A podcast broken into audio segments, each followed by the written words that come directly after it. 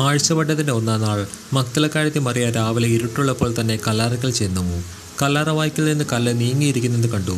അവൾ ഓടി ശീമൻ പത്രോസിന്റെയും യേശുവിന് പ്രിയനായ മറ്റേ ശിഷ്യന്റെയും അടുക്കൽ ചെന്നു. കർത്താവിനെ കല്ലറയിൽ നിന്ന് എടുത്തുകൊണ്ട് പോയി. അവൻ എവിടെ വെച്ചുവെന്ന് ഞങ്ങൾ അറിയുന്നില്ല എന്ന് അവരോട് പറഞ്ഞു.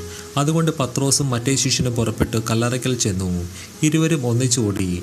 മറ്റേ ശിഷ്യൻ പത്രോസിനേക്കാൾ വേഗത്തിൽ ഓടി. ആദ്യം കല്ലറയ്ക്കലെത്തി കുനിഞ്ഞു നോക്കി. ശീലകൾ കടക്കുന്നത് കണ്ടു.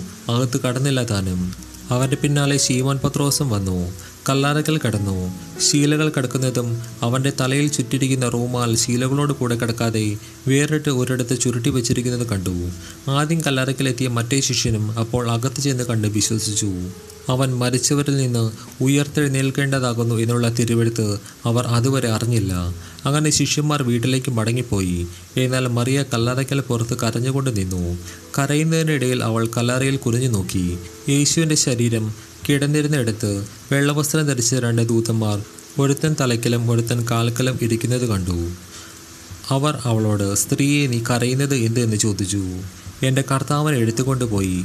അവൻ എവിടെ വെച്ചു എന്ന് ഞാൻ അറിയുന്നില്ല എന്ന് അവൾ അവരോട് പറഞ്ഞു. ഇത് പറഞ്ഞിട്ട് അവൾ പിന്നോക്കം തിരിഞ്ഞു. യേശു നിൽക്കുന്നത് കണ്ടു. യേശു എന്ന് അറിഞ്ഞില്ല താനും. യേശു അവളോട് സ്ത്രീയെ നീ കരയുന്നത് എന്ത്? ആരെ തിരയുന്നു എന്ന് ചോദിച്ചു. അവൻ തോട്ടക്കാരൻ എന്ന് നിരൂപിച്ചിട്ട് അവൾ യജമാനെ നീ അവനെ എടുത്തുകൊണ്ട് പോയെങ്കിൽ അവനെ ഇവിടെ വെച്ചു എന്ന് പറഞ്ഞു തരിക. ഞാൻ അവനെ എടുത്തുകൊണ്ട് പോയിക്കൊള്ളാം എന്ന് അവനോട് പറഞ്ഞു.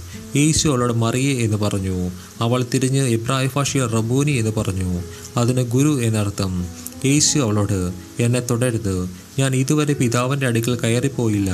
എങ്കിലും നീ എന്റെ സഹോദരന്മാരുടെ അടുക്കൽ ചെന്ന് എന്റെ പിതാവും നിങ്ങളുടെ പിതാവും എന്റെ ദൈവവും നിങ്ങളുടെ ദൈവമായവന്റെ അടുക്കൽ ഞാൻ കയറിപ്പോകുന്നു എന്ന് അവരോട് പറയുക എന്ന് പറഞ്ഞു. മക്തലക്കഴുതി മറിയ വന്ന് താൻ കർത്താവിനെ കണ്ടുവെന്നും അവൻ ഇങ്ങനെ തന്നോട് പറഞ്ഞുവെന്നും ശിഷ്യന്മാരെ അറിയിച്ചു.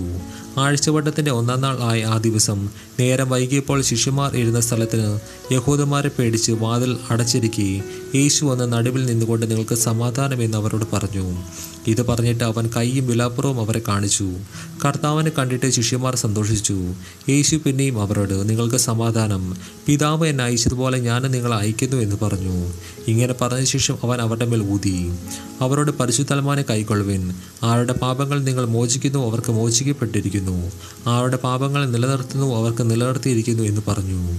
എന്നാൽ യേശു വന്നപ്പോൾ പന്തിരയിൽ ഒരുവനായി ദീതിമോസ് എന്ന തോമസ് അവരോട് കൂടെ ഉണ്ടായിരുന്നില്ല. മറ്റേ ശിഷ്യന്മാർ അവരോട് ഞങ്ങൾ കർത്താവിനെ കണ്ടു എന്ന് പറഞ്ഞാറേ ഞാൻ അവന്റെ കൈകൾ ആണിപ്പഴുത് കാണുകയും ആണിപ്പഴുതിൽ വിരലിടുകയും അവന്റെ വിലാപ്പുറത്ത് കൈയിടുകയും ചെയ്തിട്ടല്ലാതെ വിശ്വസിക്കുകയില്ല എന്ന് അവരോട് പറഞ്ഞു. എട്ട് ദിവസം കഴിഞ്ഞിട്ട് ശിഷ്യന്മാർ പിന്നെയും അകത്ത് കൂടിയിരിക്കുമ്പോൾ തോമസും ഉണ്ടായിരുന്നു. വാതിൽ അടച്ചിരിക്കെ യേശു വന്ന നടുവിൽ നിന്നുകൊണ്ട് നിങ്ങൾക്ക് സമാധാനമെന്ന് പറഞ്ഞു. പിന്നെ തോമസിനോട് നിന്റെ വിരൽ ഇങ്ങോട്ട് നീട്ടി എന്റെ കൈകളെ കാണുക. നിന്റെ കൈ നീട്ടി എന്റെ വിലാപ്പുറത്തിടുക. അവിശ്വാസിയായിരിക്കാതെ വിശ്വാസിയായിരിക്കുക എന്ന് പറഞ്ഞു. തോമസ് അവനോട് എന്റെ കർത്താവും എന്റെ ദൈവമായുള്ളവയെന്ന് ഉത്തരം പറഞ്ഞു. യേശു അവനോട് നീ എന്നെ കണ്ടതുകൊണ്ട് വിശ്വസിച്ചു. കാണാതെ വിശ്വസിച്ചവർ ഭാഗ്യവാന്മാർ എന്ന് പറഞ്ഞു.